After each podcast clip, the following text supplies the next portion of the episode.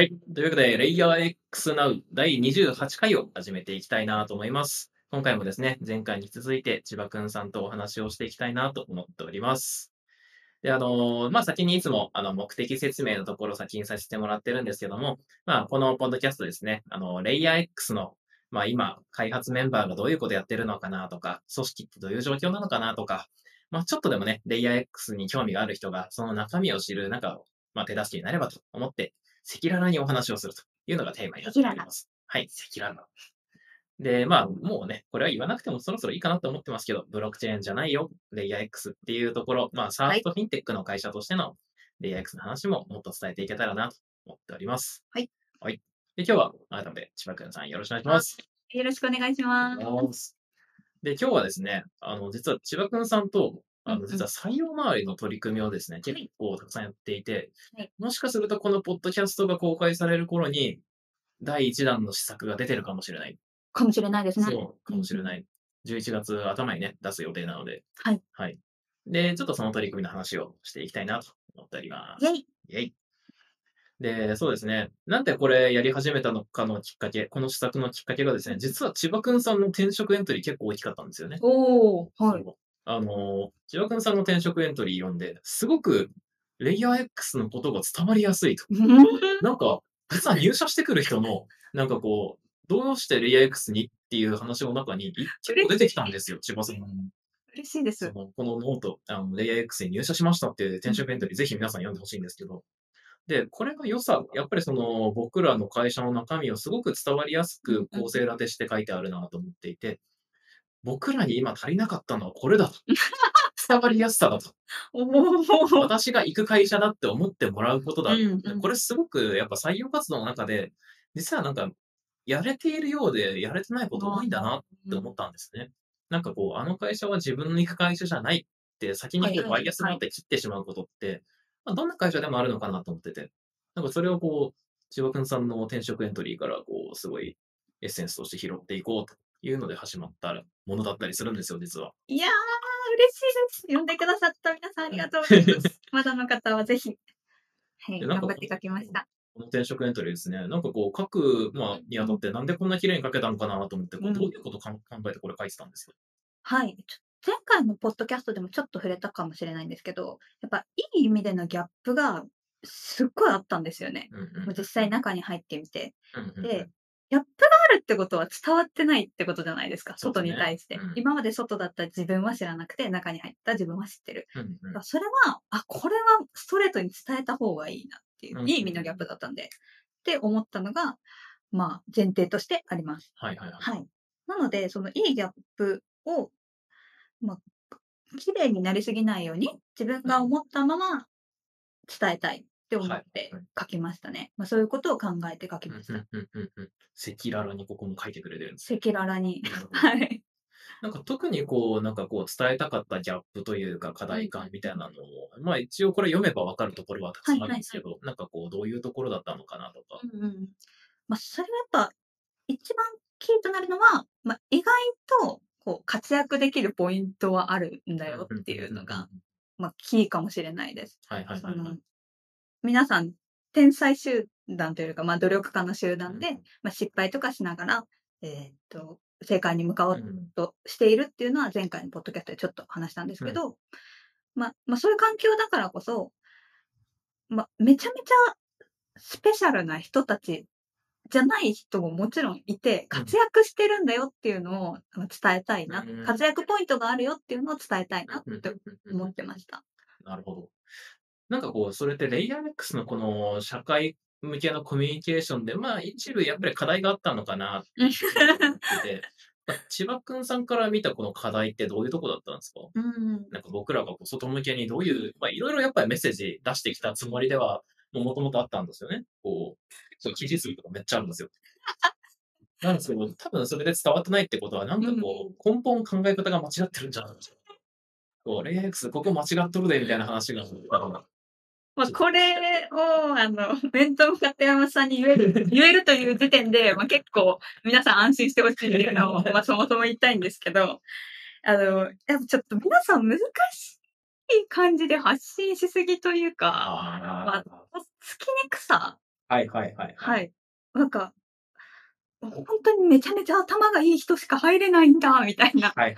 感じが、染み出しちゃってる。なるほど。え、例えばどういうのですか？いや、もう、なんですかね。もう、例えば、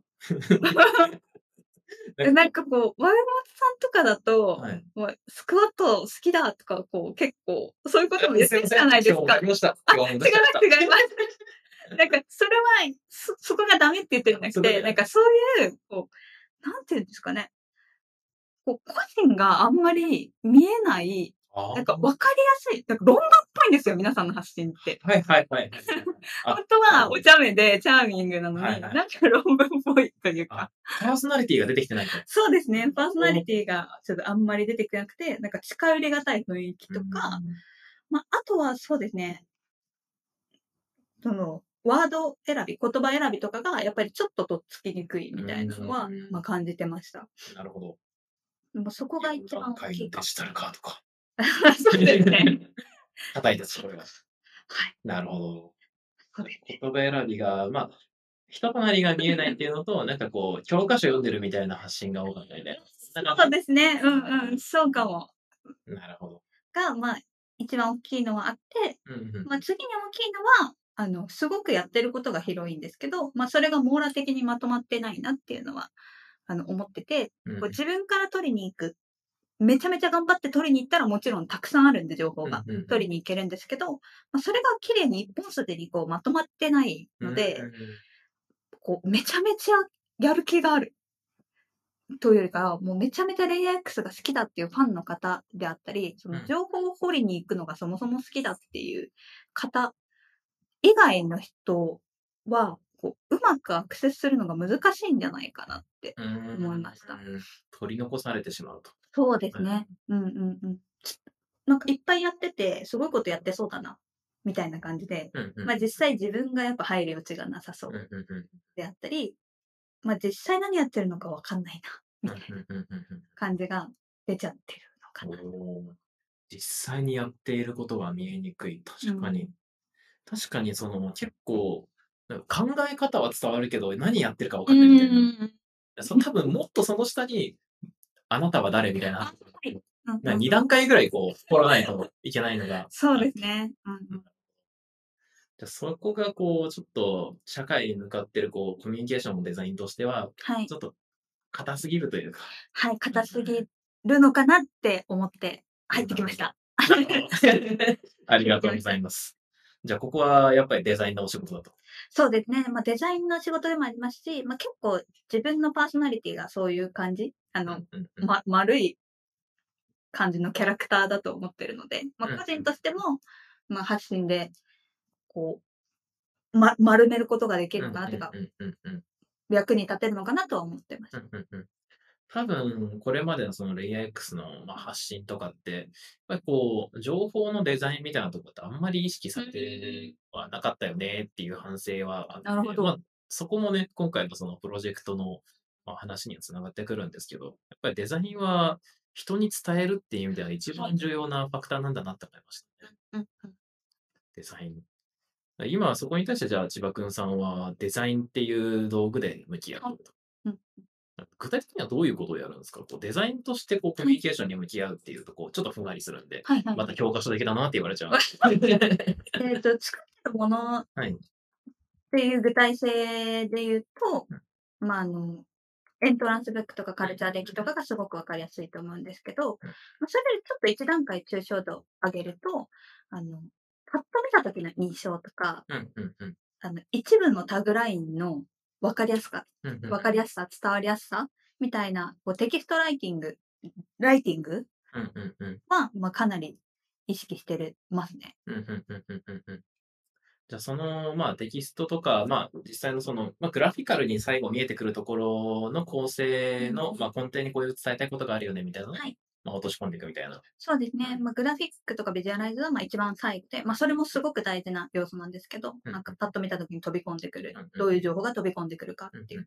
その前に、まあ、何が伝えたくて、それは、じゃあ、今までのちょっと難しい感じじゃなく、ちょっと伝わりやすいテキストライティングだったらどういうんだっけ？みたいなのを考えて、まあ、出していくっていうところですかね。なるほど。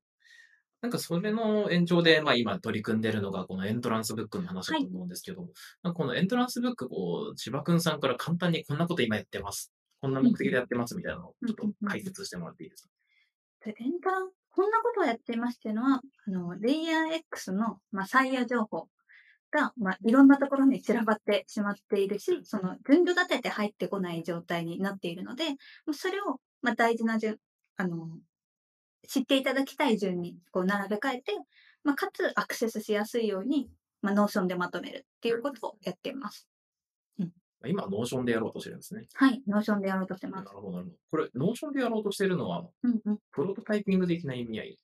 ま、というよりかは、ま、更新の持続性っていうところなんですけど、あ、更新性の高さですね。はいはいはい。あの、すごくスピードがあるじゃないですか、その採用周りの。変化って。で、それに対応できるように、ま大体どんな方でも。更新できるっていうところを、今回は一番上位で選びました。そこをこうみんなが参加して、じゃあ更新できるからみたいな。そうですね。そこもある種デザインですね。そうですね。おお。山田さんかっこいいこと言うな。ね、こういうこと言うからとっつきにくいって言っちゃう。あ、でも本当にそうで、ま、そこもデザインですよね。あの、うん。組織とか運用のデザイン。を考えて Notion を選びました。いろんなツールを検討したんですけど。なんかこう、もうこのエントランスブック見たら何が解決されるのかなみたいなのを、ま、うんうん。多分こう採用悩んでるね、スタートアップの方もたくさんいると思うんで、はい。ま、ぜひなんかこう、僕らはこういうことを考えてエントランスブック今作ってるよみたいな。うんうん。ま、多分これが公開される時にはエントランスブックも公開されてるかもしれないんで、こういう考え方で取り組んできましたよみたいなうん。のもなんかこう簡単に。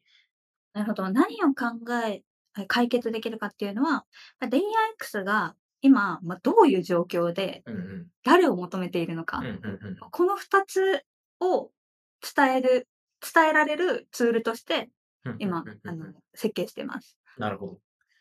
じゃあもう自分が入社するとしたら、どこのなんかチームのどこのポジションで、うんうんうん。明日何をするんだろうみたいな、それがイメージできるみたいな、ま、そんそこまで。は、今の現1段階では結構難しい。かなと思ってるんですけど、ま、次の段階では。そこまで、あの、アプローチしたいなと思ってます。ま、というのも、ま、一度出してみて、やっぱり、あの、市場というか、ま、社会うんとか。皆さんの反応をもう吸収した上で、ちょっと検討したいなと思ってる部分で、うん。そこまでの深さは。でも、将来的にはすごく目指しているところですね。爆速ですね。はい。爆速なアプローチというか、ね、僕らあのデモ駆動とか、はい。ね、とりあえず出して、うん。反応を見て考えるみたいな、はい。ファクトに向き合うみたいなのをすごい大事にしてるんで。そうですね。うん。ま、その延長でもありますよね。うんうん。ま、失敗しても改善すればいいなと。はい、はい。そうです。ちなみに今スクリプトに失敗事例みたいな文字も出てて。いや、なんかこう、いっぱいね、こういう取り組みって失敗しながらやっていくもんですもんね。はい。失敗事例いっぱいあります。もう2ヶ月でこんなに失敗できるって逆にすごいなって思う。あの、いい意味で。はい。2ヶ月で結構いろんなもの作りましたよね。そうですうね。ん。ま、まるっとまとめると、ま、100点ぐらいざっくり作ったのかなと思い2ます。ヶ月で100点。ま、毎日出さないと間に合わないですね。そうですね。ま、いちはい。小さいものだと1日3、4個作ったりとかはもうん、ちろんするん。ですけど。じゃあそん中で、ま、今、失敗事例もあったり、で、そん中でうまくいくものもあっうん。たり、みたいな感じなんですね。はい。成功角度を上げていくっていう感じですね。うんうんうん。ちなみに失敗事例の話もちょっと聞きたいんですけど、はいはいはい。なんかこう、どういうこう、しくじりをやってしまったんですか？これはですね、あの、こんな風に偉そうに分かりやすく伝えるようにとか言ってるんですけど言ってるんですけど、その、展示会で使うパンフレットを、ま、作った時に、見開きのパンフレットを作るのが、正直私そんなに経験が、えっと、なかったので、うん。その情報構成がもう全然うまくいかなくてですね。うん。もうもう、ご5回ぐらいまるっとやり直し作り直ししましたね。す森さんってデザイナーの方が、もうすごく何度もフィードバックくださって、うん。もうす申し訳ねえと思いながら、作り直しました。ま、でもそうやってこう、社内で議論して、なんか作り直せるっていうのはいいことですよね。そうですね。うん。ま、やっぱりこうダメなものはダメっていうのはもうもちろんフうんァクトベースうんうん。であって、その、ま、ただ、ま、いい方に寄っていけばいいじゃんっていうのはやっぱすごくあります。うんうん。文化として。まあね、これはもうみんなそうですよね、うちの社内も。あの、とにかく、ま、福島さんも間違う、間違う、みんな間違うからちょっとずつ間違って良くそう。全然、すべてがうまくいってるわけでは全然ないですよね。うん。うん、うん。ですね。ねちょっとずつ正解に近づこはい。そうです。それはなんかすごく、う。うん。まあ、や、まあ、デザイナーの方も、見ていただいたメンターのデザイナーの方も、やっぱりやったことないからできないのは仕方ないっていうのは、まあすごく言ってくださってて、うんまあそれとは別にこれは良くないよっていううん、ちゃんとしたフィードバックをくださったので、まあすこれはものすごく辛かったんですけど、もちろん。うん。なんかめちゃめちゃ学びになりましたね。やっぱこれくらいキャリア、デザインのキャリア積んでても、うんこんな学びがあるんだってすごい思いました。いやー、学びがある職場いいね。いや、本当に。ちょっと学びたい人、ぜひ。ぜ ちょいちょい宣伝を挟んで。ひレイヤー X に。なんかあの、こうやってまあ、この2ヶ月でも結構いろいろ経験してきたと思うんですけど、なんかこっから先1年でこう、千葉くんさん的にやりたいこと、こういうことをちゃんとやっていきたいな、みたいなものってあります？そうですね、その、まあ、大前提、どんな制作物も、まあ、一つ一つ丁寧に作りたいなっていうのは、まず、あの、自分のお仕事としてあるんですけど、それにプラス、あの、社外、社会とのコミュニケーションっていう部分のデザインは、まあ、一層意識していきたいなと思ってます。うんうんうんあとは、その、どうしても授業が3つある。うんし、まあ、伝えたいこともたくさんあるので、まあ、デザイン周りの仕組み化はもう結構ちゃんとしていかないとなと思ってて、野間松さんもこのテンプレートとか、やっぱこう欲しいみたいなのうんおっしゃってくれたじゃないですか。ああいうふうに、こう、誰が作っても、誰がその制作物を作っても、例えば提案資料とかうん。が、まあ、レイヤー X っぽいなっていうのが、もう仕上がるっていう、もうアセットですかね。うんうんアセットはやっぱしっかり作っていかないとなと思ってます。うん。いや、僕、テンプレート大好きなんですよ。はいしょ。っちゅうこう、テンプレ、テンプレ作って、僕作ったよみたいなやつを持ってきちゃうんで。積んでおります。積んでおります、今。そういうのがあるとね、みんなこう平均してデザインのクオリティが上がっていって、なんかこういいですよね。いろんな資料を見たときに、あ、これレギュラー X の人の資料じゃんみたいな。うん。なんかそういうこう早期を生んでいはいけるような仕組み。それも社会とのコミュニケーション、デザインですね。やっぱこう、レバレッジが効くところを頑張ってやるっていうのはうん。大事。本当に大事。仕組み化の一種ですもんね、こうやって。まあデザインをその、まあ仕組み化って言いましたけど、はいまああのデザインシステムとかいろんな言い方してますけど、うんみんながこう簡単にデザインを扱えるようにしていって、はい。まあ、それによってこう、社まあ、社会に対して僕らがアウトプットするもの、みんなのクオリティが上がる。めっちゃ重要なはい役割でございます。それに付随して、その、 Figma を、うんうんまあ、実際に今、マーケの方とかが、うん作るときに触ってくださったりとかしてるんですよ。なんかそういうふうに、あさっき、上山さんがおっしゃってた、まあ、デザイン地盤みたいなのを、まあ、ちょっとずつ、こう、上に重ねていきたいなっていうのは思ってます。うんうんうんうんまあそうやってこう、僕らが、まあ、1年後にはね、多分みんながびっしり揃ったこう、フォーマットでいろんなアウトプットを出してる世界が来てるかもしれない。デザイナーの仕事なくなる感じで。思うじゃないですか。仕組み化っていうのは、こう、仕組みを作ると、すぐにこう、フィードバックして、もっとこうしたいが出てくるんで、まあそうですね。うんあの、あ1%積み上げていって、よく、日々よくしていくのが大事だと。それもこう効率化ですね。そうですね。まあ、やらなくていいところはやらないで、もっとかけるべきところに、まあ、人生かけていくみたいそうです、そうです。ですね。そんな感じで、こう、デザイン積み上げていくのが、これから千葉くんさんがやっていく、まあ、これからは1年だと。はい。なるほどですうん。ちなみにですね、あの、いきなりこういう逆質問とかをね、僕こういう時に振っちゃうんですけど、なんか逆にこう、松本ないし、経営陣ないし、なんかこう聞いてみたいこととか、なんかここでちょっと、あえて質問したいこととかってありますああ、あります。おいいですね。いいですね。とこう、特に最近、ワイマツさんがそうなんですけど、うんうんこう、デザインめっちゃ大事ってめっちゃ言ってくれるじゃないですか。はい。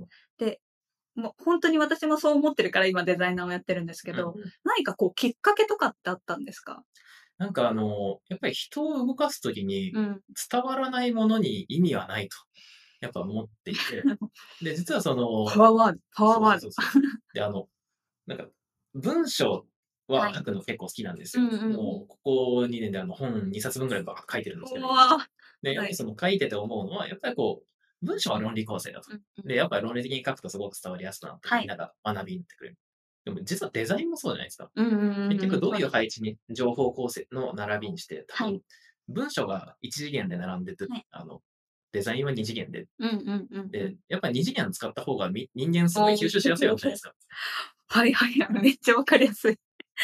で、そういう風な時にやっぱデザインの力の強さってすごく感じていて、まあ僕がこう文章をね、1万字書くよりう、んうん。千葉くんさんが作ったスライド1枚の方が多分伝わると。すごくある視覚情報がね。うんはい。で、伝わるってことは人が動く。うん。で、これはその社内もそうだし、社外もそうだし、やっぱりお客さんにこういう風に使ってもらうともっと便利なんだよって伝えなきゃいけないし、はい。社内には僕たちは今からこっちに向かうんだよっていう、その、うんうんまあなんだろう、文化の下地というか共通の考えみたいなのを持たなきゃいけないんで、まあ、こういうところでもやっぱり伝える時のデザインがあると。